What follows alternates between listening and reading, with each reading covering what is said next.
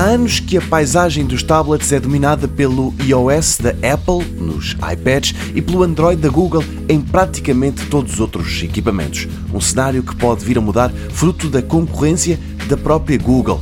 A Acer foi a primeira a apresentar a alternativa, um tablet que corre o Chrome OS, um sistema operativo da Google que nasceu nos portáteis, mas que entretanto já se espalhou pelos desktops, híbridos 2 em 1 um, e até para as soluções tudo em um. Chama-se Acer Chromebook Tab 10 e diz ter como principal rival o mais barato dos iPads.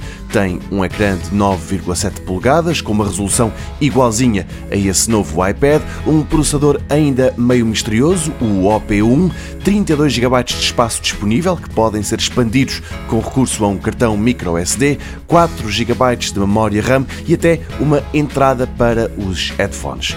No entanto, há um dado talvez mais interessante que todas essas especificações. Este tablet da Acer inclui uma pequena caneta apontadora desenvolvida pela Wacom uma característica que tornará o equipamento ainda mais interessante para quem precisa deste tipo de funcionalidade. Ainda não está à venda, mas deve chegar a Portugal em maio. O preço deverá ser superior ao do novo iPad, mas a caneta desse equipamento é vendida à parte.